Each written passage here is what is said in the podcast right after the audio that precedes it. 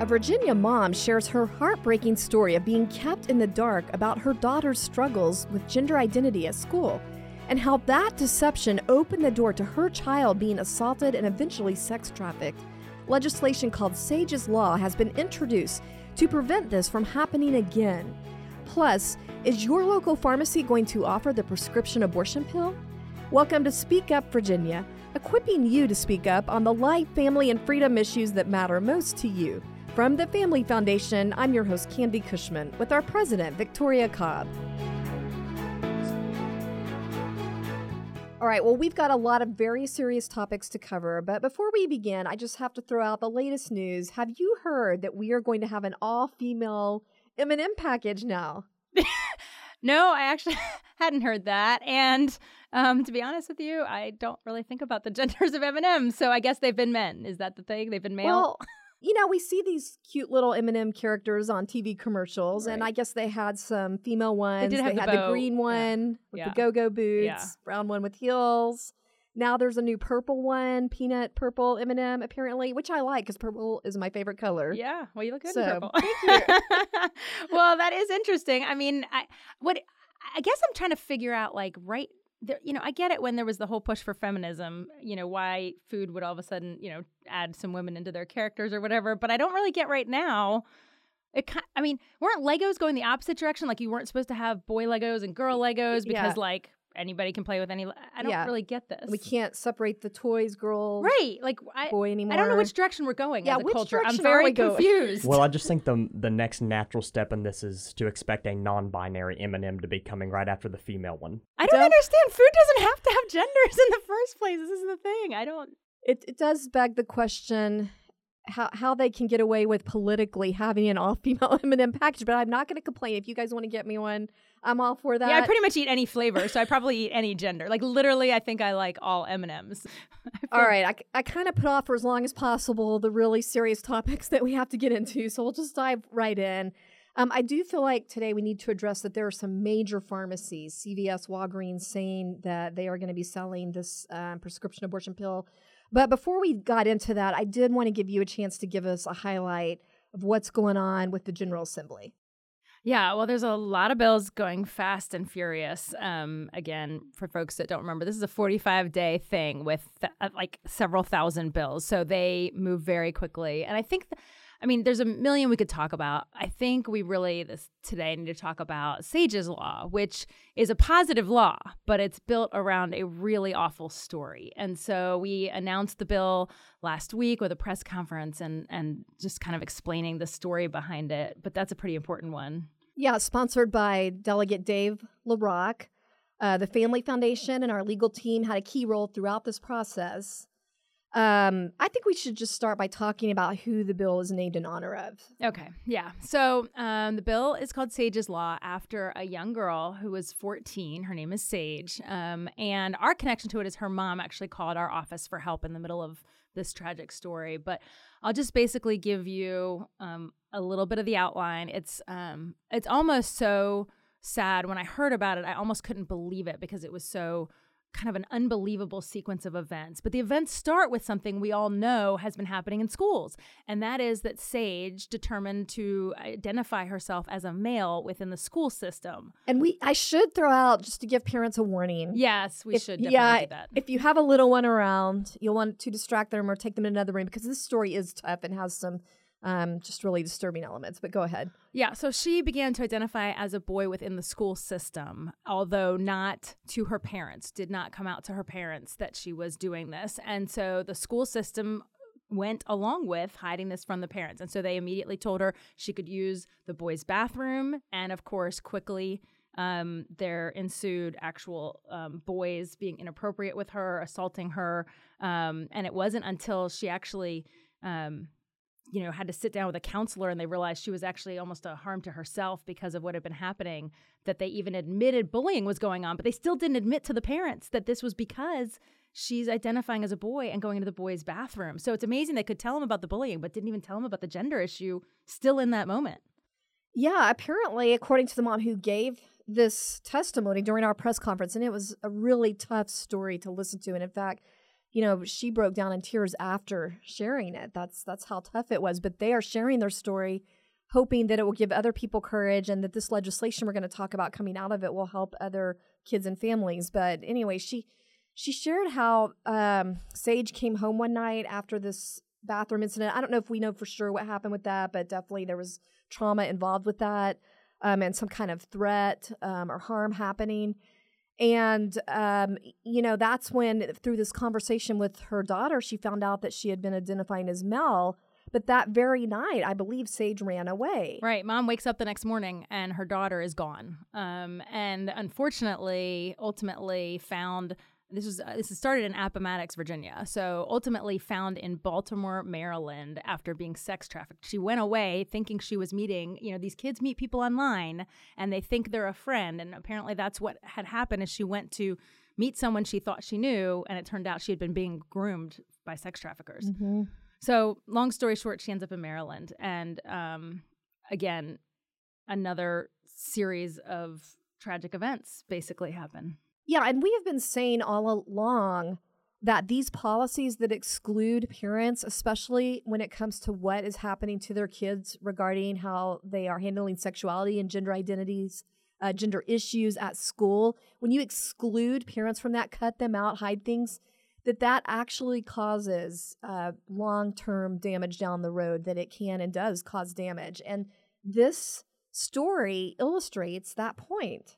Yeah, so the parents go to get this child back, and uh, they discover, first of all, that she was a uh, she was actually being held like she was a criminal. She literally had um, it was she was found like as a runaway, as a runaway, like as if she wasn't a victim of sex trafficking.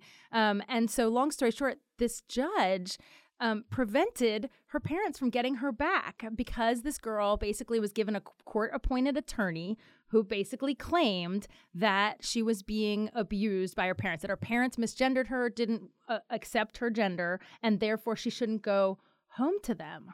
And really, one of the most touching parts of the story was when the mom was describing how, um, for the first time, they had seen their daughter after she was sex trafficked. They go in this courtroom and they see her on a video and they shout out to her, you know, something like, We, we love you. I love you, Sage. And she says back, I love you too, Nana. And then they're just immediately shut down, I think, by the attorney, appointed attorney, and the whole focus becomes on, you know, things like that they're using her her name, Sage, um, the pronouns. It just seemed like they were so laser focused on this political issue of gender identity that everything bigger, all bigger trauma was just getting ignored or yeah. And i think i do have to mention as you mentioned trauma um, you mentioned you know she yelled out i love you nana. So her mom her adoptive mom is actually her grandmother because she had trauma as an early child. And so it's just amazing how these things get overlooked to your point yeah. that this is all these things are connected and yet the judge is focused in on this gender issue. So long story short the parents don't get their child back.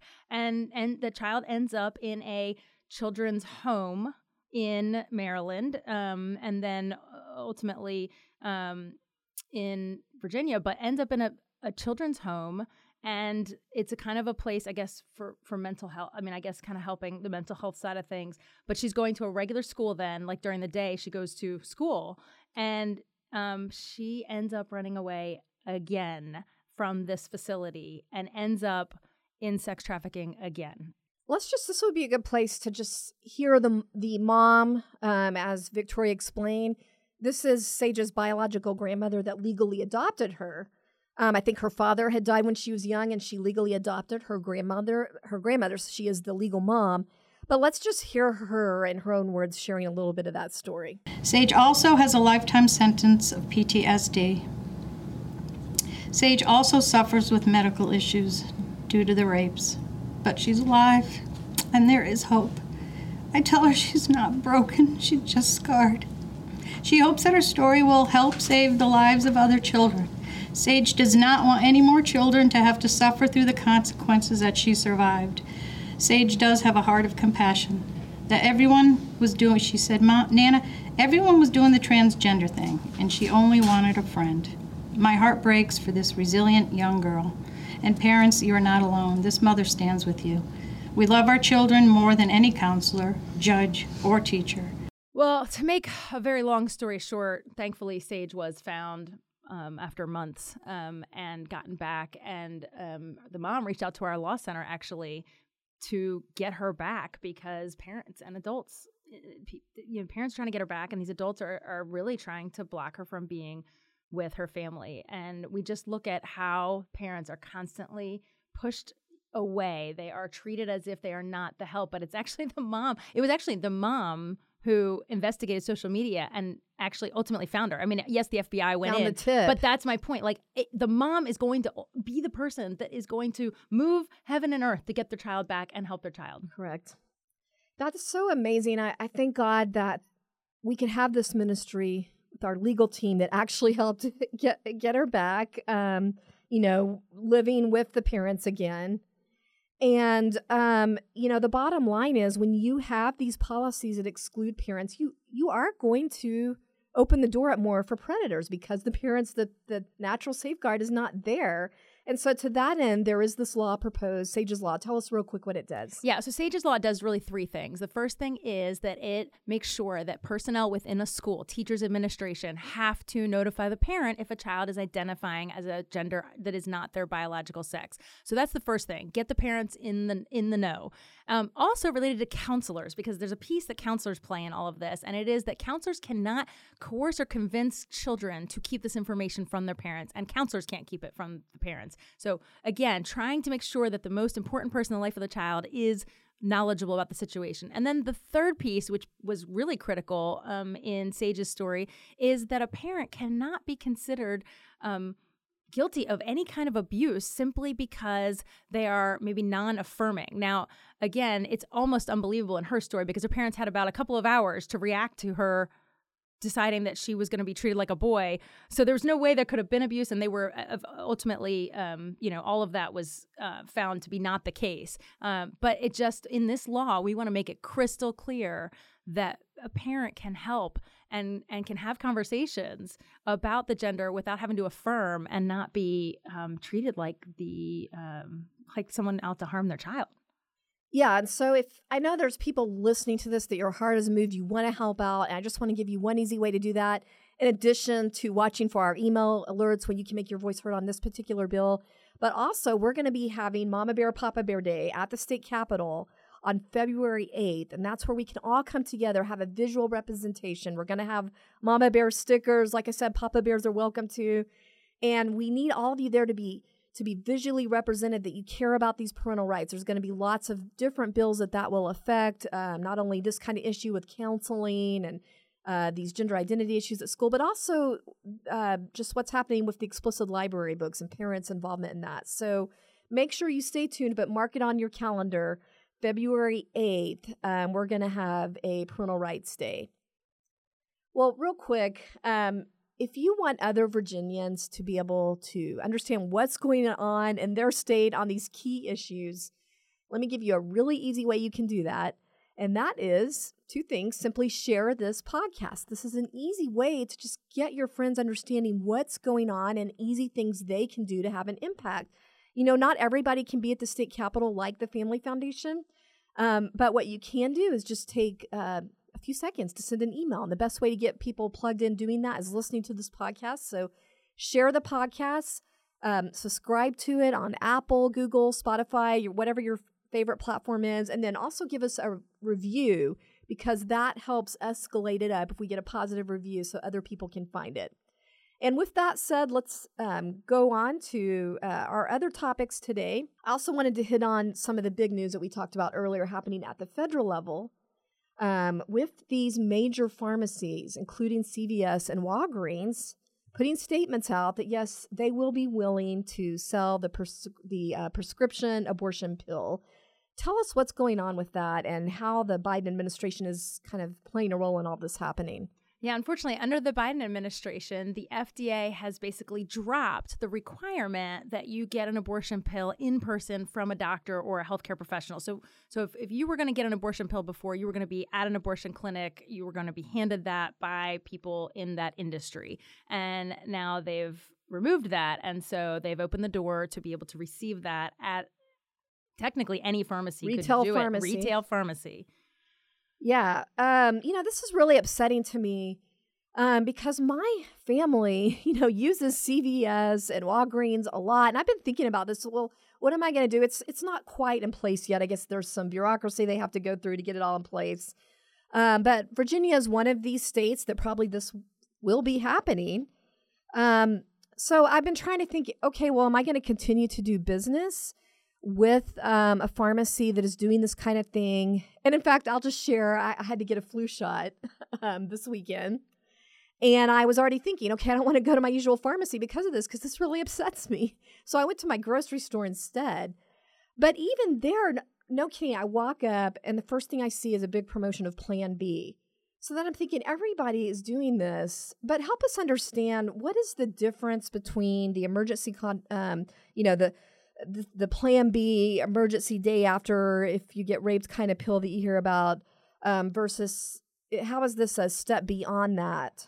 Well, I mean that's a great point because um, you can now get these what they call morning after pills right there at your pharmacist as well. And we had always, I mean, they really are abortifacient because those are acting after an, uh, a child has been implanted in the womb. If if you are in fact pregnant, it is after that they've been implanted under the lining of your uterus. So it is an abortifacient. The difference is the abortion pill can is capable of taking a human life much later, right? It's more powerful. It can destroy, you know, so it one is impactful early on in a pregnancy and one is impactful much much later into the pregnancy. And to be honest with you, the um, physical consequences of your what your body does when you take a, a abortion pill later in the in the pregnancy compared to a morning after pill is pretty dramatic. Have you ever seen the story Unplanned? That's what I think of. Abby Johnson um, really tells a painful story of thinking I'm just going to take a pill and just what she went through. And the idea that women are are going to get this from their again it's normalizing something that is not normal. It is the destruction of human life. And when we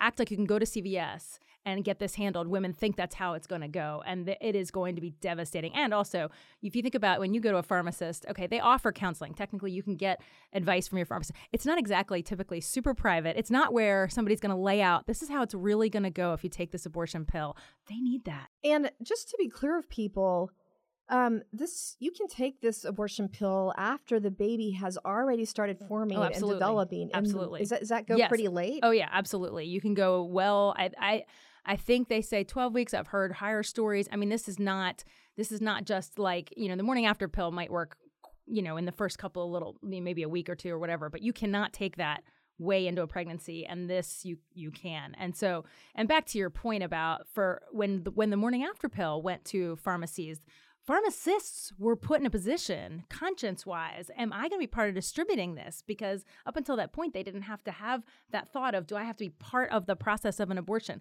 So we actually tried to pass legislation to prevent pharmacists from having to do that. Mm-hmm. We didn't win, and we know many pharmacists that have really struggled through this. Mm-hmm. Now, step that even to this larger consequence and and now knowing CVS and Walgreens mm-hmm. and these places are making that decision um, you're going to put a lot of pro life Christian pharmacists, people who object, in a terrible spot. And we're going to, again, we already have shortages all over the place. And we're going to, again, be forcing people of faith out of out of places that they've been working. Yeah, and I, I feel like this is going to create more division in our nation because now you're again going to have these pro life states where most abortions are banned not doing this. We've already seen DeSantis saying you're not going to sell pharmacies in my state are not going to sell. Good for him. Those, yeah.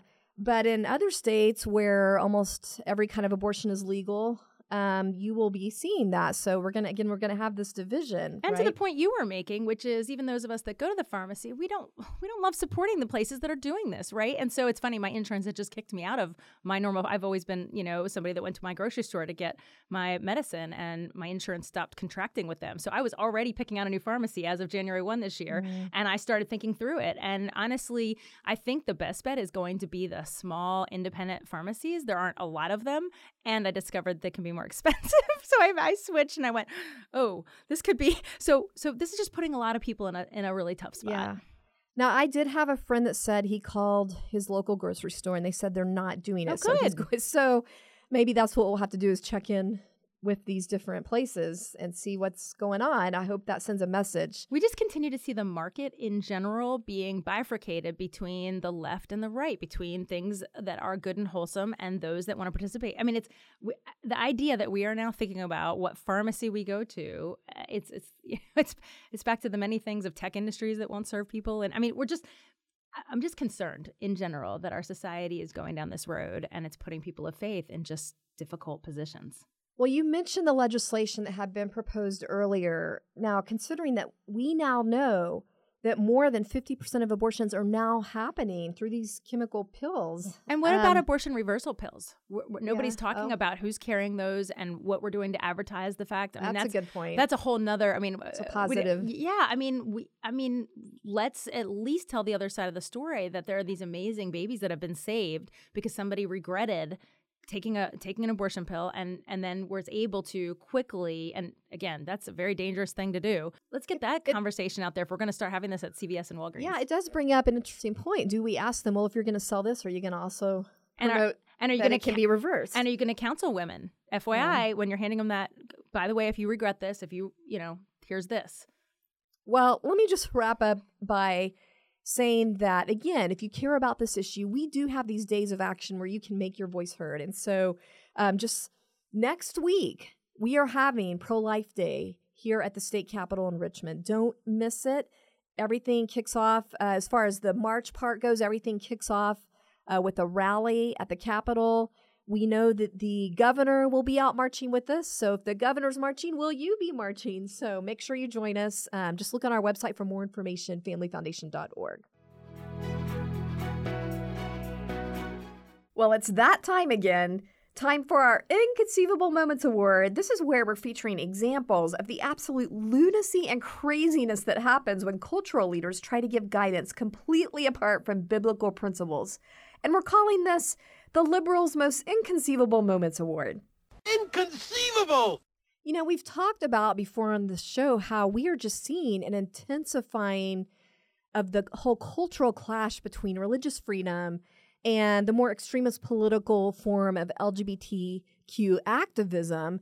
And where we especially see that playing out is in the tension that it creates between, you know, everyday Americans that want to just live out their faith in public and have the freedom to live according to their biblical beliefs, especially when it comes to sexuality, and just these increasing demands that we see for forced compliance, for not just tolerance, but celebration, participation in um, a political agenda.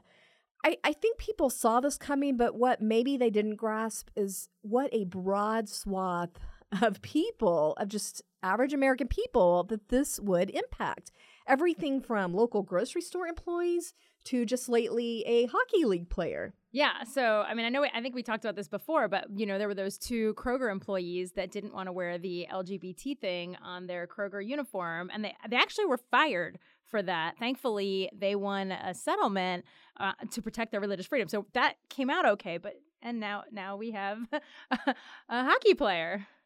Yeah, here's what's going on just to bring everybody up to speed the National Hockey League decided to, as part of its uh, Hockey is for Everyone initiative, decided to have, I think it was a Pride night, and it, you know, they were supposed to, they did wear jerseys with rainbow colors, rainbow colored numbers, and they even had their hockey sticks wrapped up with rainbow colored uh, tape. And this was for a pregame practice.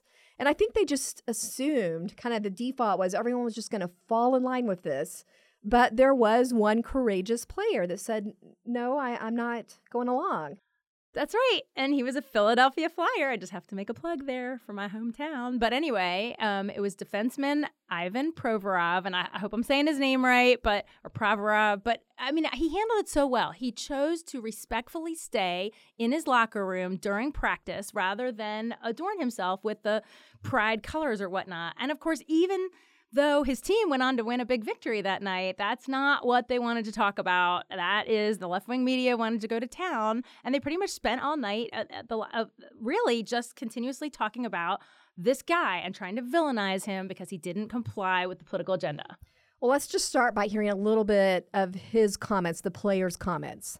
Yeah, I uh, I respect everybody and I respect everybody's choices. My choice is to stay true to myself and my religion. That's all I'm going to say. Now, as you heard there, he was not trying to have some big confrontation. This isn't someone that went out on the ice with like an opposing shirt or something. He was trying to be respectful and, as he said, be true to himself and his beliefs. So he stayed behind in the locker room and gave up his practice uh, time.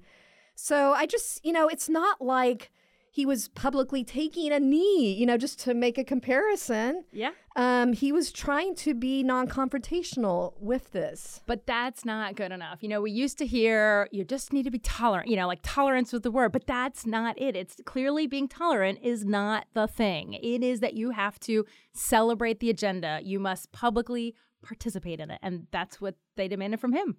Yeah. Um, and I think the commentary that you heard over the next week from the leftist sports commentators, from the pundits, I mean, it makes that abundantly clear that the only thing they were going to accept was just celebration or participation, whether it conflicted with your faith or not. And it was scary. Um, let's just listen to a few of those comments. Let's just start with the guy calling for the team to be fined a million dollars or something like that. I, I just think the NHL has to do something here. This is not good enough. This is not good enough. Hockey is for everyone, dot, dot, dot, unless, unless you don't agree with gay rights, is not the phrasing of this. You're either in this or you're not. And one last point nothing scares me more than any human being who says, I'm not doing this because of my religious beliefs. Because when you looked in people's lives, you normally say that publicly, you throw up at what you saw. Now, Victoria, did you catch that? You are either in this or you're not. They are making this so political that it's impossible to even remain neutral, even just simply trying to remain neutral. It's not an option. Every American will be forced to take a stand, whether or not they like it and whether or not they have biblical values. Uh, this is and and and I we you have to. He, I mean, when you hear that anger coming against really religious people, you, I mean, that is disturbing. Yeah, here's the sobering reality, people. I mean, if you think you're going to be a Christian and kind of sit this one out. I don't think that's the case. You can see the rhetoric escalating. If you have a biblical viewpoint on sexuality, you're going to have to decide whether you're going to be courageous about that or not. And, you know, we can wait for the grocery store employees to do this and the hockey players, but it will eventually, you know, it will eventually come to you. Oh, I don't think there's any question. And and that level of anger, um, people are going to confront this we need to realize that this is not about someone saying something offensive or wearing something derogatory and people getting offended. No, this is next level. This is that we are going to have to coerce someone to be into forced celebration and forced participation in this whole agenda that's going on and and this dogma and if, and you better agree. Yeah, and I just want to mention that the, the guy you heard speaking earlier in that clip was a Canadian sports pundit. But lest you say this isn't happening in our country, I do want to say that we saw that kind of vitriol toward religious people um, from people based in the U.S. Um, there was one Chicago-based sports analyst that had this to say: "quote Stop letting bigots hide behind their cherry-picked religion, unquote.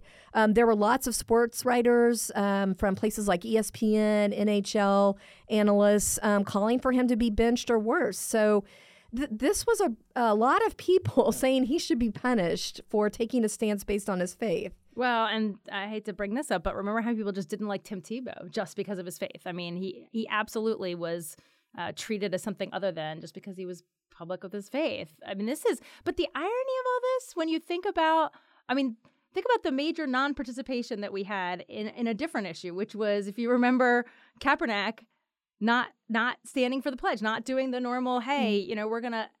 That was applauded because that stood for something else. Mm-hmm. But that was the same thing. I'm not going to participate in what everybody else is doing. Yeah, there's definitely some inconsistency and irony going on with that. I will say though, the good news is, right, this guy's jersey is actually his number is starting to sell out online. So that's so maybe there's some you know, there's people that respect yeah. this, that, that say, like, yes. this is the kind of leader, this is the kind of celebrity I want to follow. Yes, that shows you the media pundits do not reflect no. how the average sports watcher American feel. They don't want their sporting events politicized. Correct. So, yes. I think we just want to watch a game. Well, I guess that means this week's Inconceivable Award definitely has to go to the leftist media pundits who obviously don't really believe that hockey is for everyone. Obviously, they are okay in even promoting excluding and benching certain people, especially if those people happen to be Christians, with a biblical viewpoint on sexuality. Thanks for joining us for this week's Speak Up Virginia, brought to you by the Family Foundation. Visit us at familyfoundation.org. That's familyfoundation.org. See you next time, and don't forget we are stronger when we speak together.